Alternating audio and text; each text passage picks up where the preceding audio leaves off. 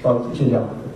我想说的是这样，就是睡觉的，刚睡醒的，哎醒着的西安电子科技大学同学们，听懂了没有听懂的，听得半懂不懂的西安电子科技大学同学们，大家好吗？好。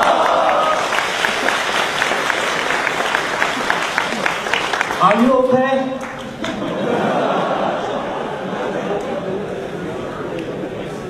我也是科技大学毕业的，不过呢，啊，我上的是北京科技大学。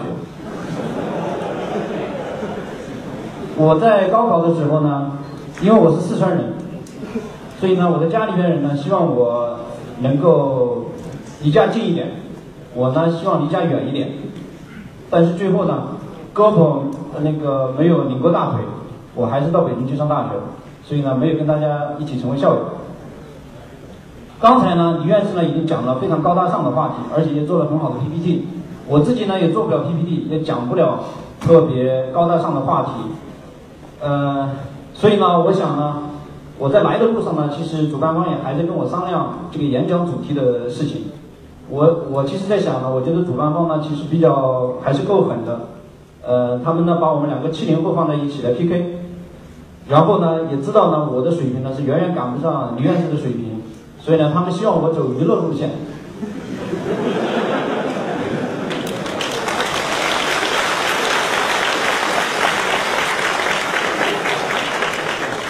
但是我也想讲一下，我确实想说一句话，我也是堂堂的波士顿大学系统工程，呃，博士学位获得者，而且呢，我的博士的证书呢，我也经过方舟子认定过。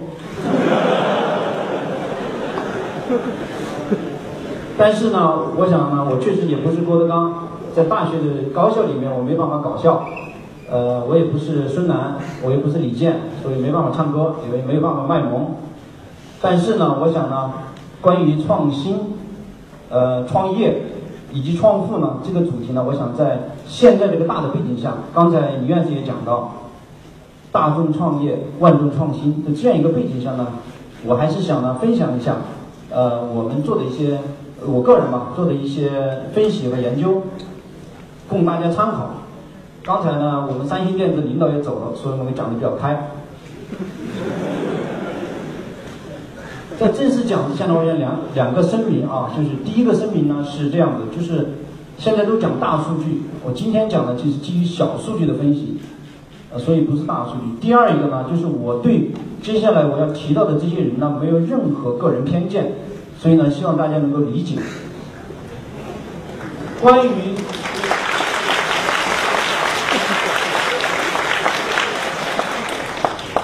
关于创新、创业、创富是实际上是三个方面的话题。我想呢，在这里面做的比较成功的人啊，无外乎是下面三种人当中的一种。其实呢，我想我们今天在座的，我想大部分是本科生啊，就是未来要出去工作，或者是要么找工作，要么创业。那么这里面面临一个比较难的选择，所以呢，我想希望大家能够好好听一下。我第一种人呢是这样子的，就是创新能力比较强的人，基本上都是病号生，可能比较迷惑。我先跟大家讲一下啊，就说这几天呢，正在全中国巡回演讲的有一个人。是硅谷创业英雄，叫 Peter Thiel，皮中文叫皮特蒂尔，他写了一本书叫《从零到一：开启商业与未来的秘密》。这本书写的非常好，在四月二十六号的时候呢，《人民日报》让我推荐书目的时候，我推荐了这样一本书，大家如果有空的话可以去读一下。但是他这个人呢，实际上是非常有争议性的一个人物。他一方面呢是在硅谷呢叫 PayPal Mafia，就是支呃我不知道中文叫什么，贝宝支付黑帮的头领，所以呢是 PayPal Mafia 的这一个头领。同时呢他是个同性恋，我没有说他是同性恋患者好吗？他是同性恋。还有他是阿斯伯格综合症，这个是患者，这个确实是患者。这是 Peter Thiel。那么另外一个人，大家也都知道的，Facebook 的创始人之一，Mark Zuckerberg，他也是阿斯伯格综合症的患者。那好了，就是阿斯伯格综合症究竟是什么样子的一个症状呢？简单的定义是没有智能障碍的自闭症。具体的含义大家可以到互动买方去看一看。我一般不做广告，请大家监督我。阿斯伯格综合症呢，它的发病率呢比自闭症要高，大约每一万名小孩里面有七位阿斯伯格综合症患者。那么还有哪些人？我给你随便举一下。二零一四年的二月五号，美国媒体援引五角大楼从二零零八年开始研究的数据，他们报道，俄罗斯的总统普京被观察患有阿斯伯格综合症。对吧？美国和俄罗斯，因为他们这两个超级大国要对要对打，所以呢，他一定要知道普京是个什么样子的人。他们研究从二零零八年开始，然后到二零一四年六年的时间，他们研究出来说，哦，普京是有阿斯伯格综合症。那么还有哪些人呢？大家不要笑，贝多芬、莫扎特、安徒生、康德、陈景润、牛顿、爱因斯坦。那好，阿斯伯格综合症大概有什么样的症状呢？我可以问一下大家。第一。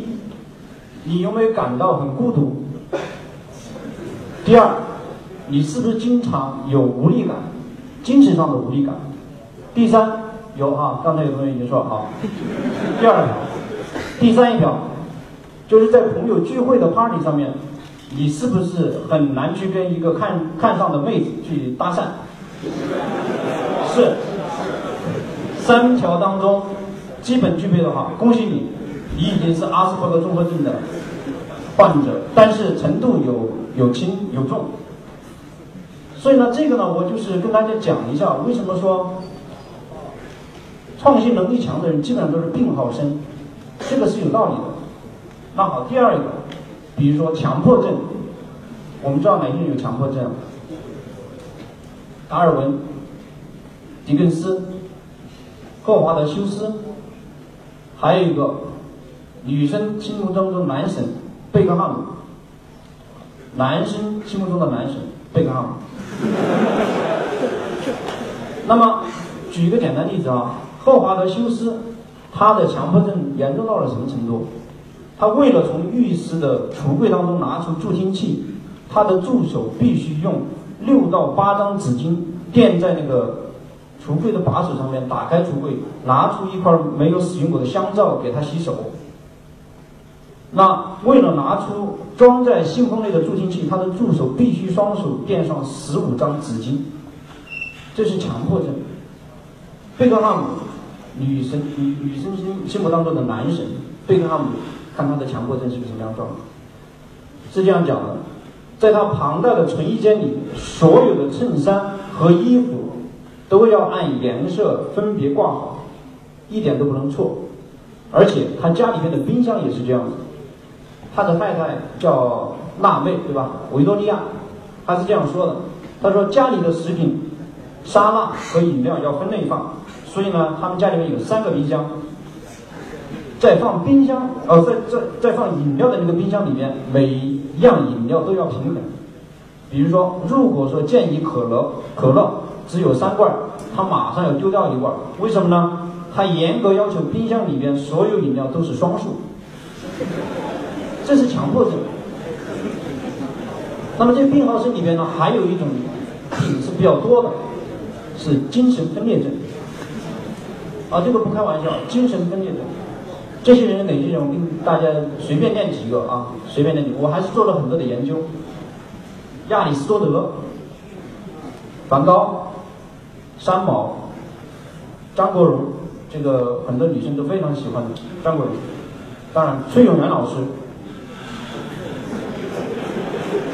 我刚才讲过，因为今天没有媒体，我讲过，我对任何提到的任何人没有任何的偏见，好吗？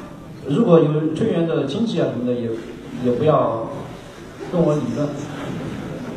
那么还有一个人是最近正好大家在谈论的，叫做数学家 John Nash。我最好最近呢对他做了一些研究，我跟大家分享一下。John Nash 呢，我认为在全球没有一个数学家像他这样。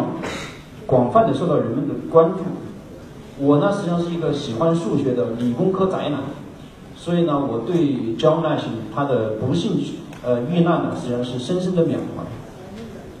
他是怎么样子的一个情况？他五月十九号，就前几天上一个五月十九号，他刚刚以在非线性偏微分方程当中的贡献，在挪威的奥斯陆，从挪威的首相当中啊国王手中接过接过了数有数学界的诺贝尔奖，就是 Abel Prize，他领到了奖章，还有七十五万美金的奖金。结果呢，他在回家的路上。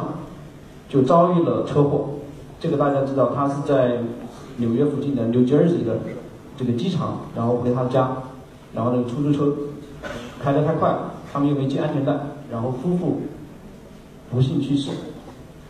他的一生是传奇的一生，他是一个数学家，但是呢，他是在1994年因为非合作博弈中的纳氏均衡原理获得了诺贝尔经济学奖。大家知道他是数学家，他获得是经济学奖。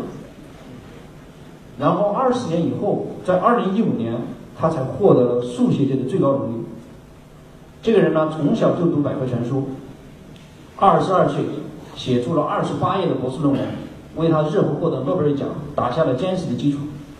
我的博士论文是两百八十页。我为什么得本诺贝尔诺贝尔奖？大家知道原因是什么？他二十四岁在麻省理工学院与一个护士有一段恋情，在护士告诉他她怀孕了以后呢，他就不辞而别。这个我讲的都是有资料来源。然后这个护士呢，独自生下了一个儿子。焦纳西他二十六岁在加州，还因为一个同性恋事件被逮捕，并因此被兰德公司除名。二十九岁，他和他的女神 Alicia 结婚。不幸的是，在三十一岁的时候，他就展现出精神分裂症症状。他们两个生的儿子也是数学家，也是妄想症的精神分裂症。江奈西他在三十五岁的时候离婚，四十二岁从医院回家治疗了七年时间，四十二岁回家。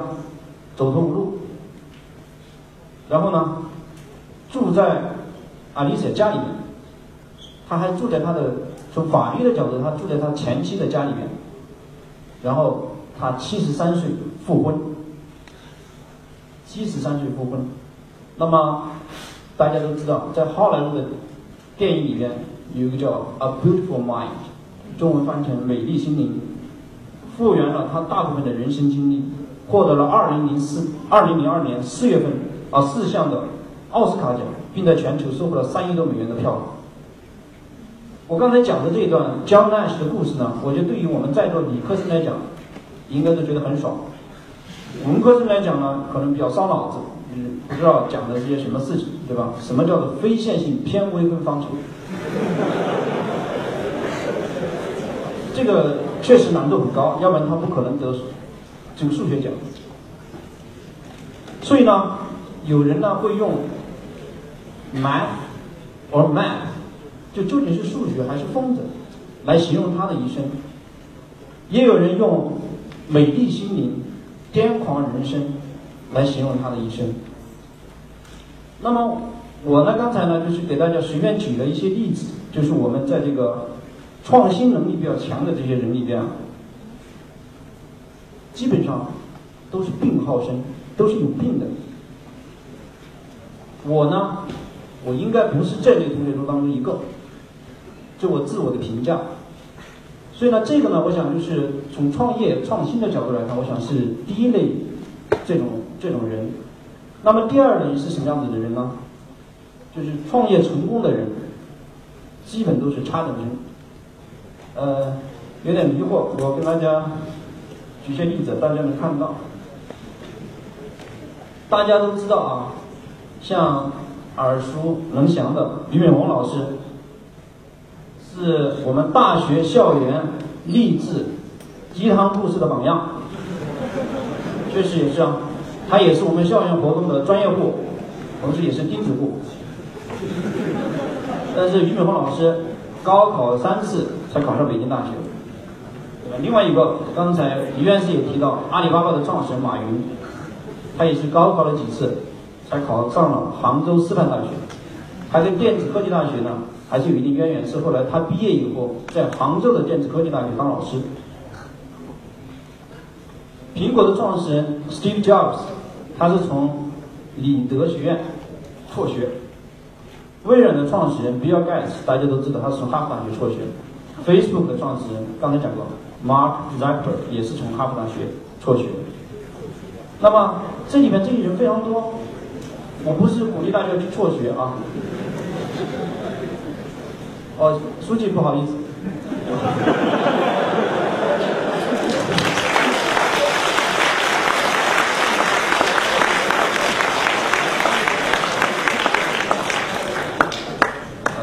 我犯了个错，我刚才呢，我以为领导都走了。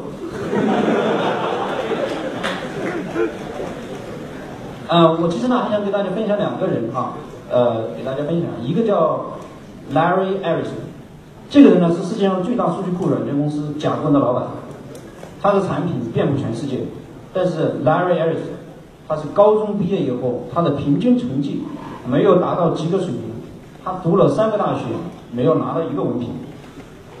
他是一个陌生的人，但是谁都似乎无法离开他。爱迪生在三十二岁以前还一事无成，换了十几家公司。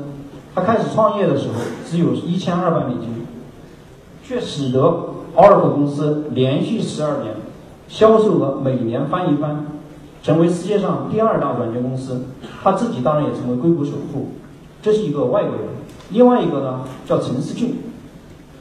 这个人呢是华裔的美籍企业家，他是 YouTube 的创始人之一。YouTube 大家都知道，这是网络上的啊电影分享网站。中国现在在当初的时候有差不多是五百家的网站，号称是中国的 YouTube。他是在美国的伊利诺伊大学香槟分校，就是 UIUC 就读。大四的时候呢，他其实离毕业还有半年，他就跑了，他也去了 Peter Gel 的那个。那个公司 PayPal，然后呢，后来呢与同事创办了 YouTube，在二零零六年十月份的时候，YouTube 被 Google 以十六亿美金收购，这个公司创立了仅仅二十个月，然后就被 Google 收购，创造了另一个硅谷的奇迹。这个呢，我想是讲的是陈思俊，对吧？在大学里边学习成绩也不是很好，而在大四的时候他就走了。还有一个人叫 James Cameron，就是詹姆斯。卡麦隆，他是奥斯卡的最佳导演，他导过的片子大家都知道，一个是《泰坦尼克号》《阿凡达》，这些影片呢，其实都是属于较好又较又叫座的，在电影史上改变了整个电影的这这些影片。詹姆斯卡麦隆他实际上是出生在加拿大，他一九七一年呢，他移居到美国，后来呢，在加拿大大学富尔顿分校，老师说这个学校我没怎么听说过。加州大学富尔顿分校，他学习物理，后来辍学。所以呢，这个呢，我想呢，就是用这样一些案例，包括还有一些其他很多的案例，我跟大家分享一下。就是说，创业成功的人基本上都是差等生。原因是什么？待会儿我想我们有对有有问答环节，我们可以再深入的讨论一下。从我个人角度来看呢，我希望我是这一类同学中的例外，因为我花了很长时间在学校里面。还最后居然还读了一个博士学位，所以呢，从这个意义上来讲，我认为我我自己不是差等生。所以呢，这是这是第二种，第三一种呢，我的总结呢是，创富水平高的人基本都是逆袭生。这个大家都知道逆袭是什么意思。现在呢，我们看到的前面举的很多人基本上都是这样。呃，当然，我想更多的呢，可以看到，比如像这个曾志伟。对吧？身高一米六，欧弟这个大家都知道。呃，身高一直不知道，目测是一米六六，目测一米六。李连杰身高一米六四。那么这里面还有潘石屹，当然今天还谈到京东的刘强东。但男同学眼睛都很热，因为知道他们最近在澳大利亚拍婚纱照。大家知道京东这个名字是怎么来的吗？基本上看我们男同学都研究过。京东的名字呢是，他取了一个他以前女朋友的名字当中的一个，然后呢，他再用了他名字当中的一个，然后把它合起来，然后呢，构成了京东。然后呢，这个女朋友呢，后来没有成为他现在的妻子，因为他认为他一直在中关村卖电脑，从九三年开始就一直卖电脑，觉得这个应该是没有出头之日。当然，京东经过多年的发展以后呢，到今天大家也知道，成为应该是中国仅次于阿里巴巴的第二大的垂直电商网站。虽然一年亏很多钱，但是刘强东确实成功历史，对吧？在哥伦比亚大学泡到了他的奶茶妹妹。所以呢，这个呢，我想，其他的案例都非常多。我看很多同学呢，有些男同学都研究过，我就不再具体讲。我也希望我成为这类同学中的一个。总结一下呢，我觉得这个世界是个公平的世界。上帝关上了一扇门，必然会为你打开另一扇窗。所以呢，我觉得学习成绩不好的同学，身体不好的同学，家庭条件不好的同学，都没有必要自惭形秽、自暴自弃、妄自菲薄。学习成绩好的同学，我们在座有很多官二代、富二代同学，也没有必要得意洋洋。踌躇满志，乐不可支。我去年九月一号在北京科技大学新生，呃，开学典礼上我有个讲话，有些同学可能看过，有些同学没有看过。我前不久呢回到学校里面去以后呢，和学校的老师有个交流，得知呢，就是当时因为那个新生都在，听过我讲话的这大一的新生啊，正好半学期过去了，他们是个什么状况呢？他们反应是这样。就这些学生，普遍学习成绩好，就比他们上一届的学习成绩好。谈恋爱的比以前少，主要原因是女同学听了我讲，知道大学里面谈恋爱成功率非常低，所以大女同学不愿意谈。然后北开大的男同学就跑到其他学校，就还没有听过我讲话的那个学校，去跟女同学谈恋爱去了。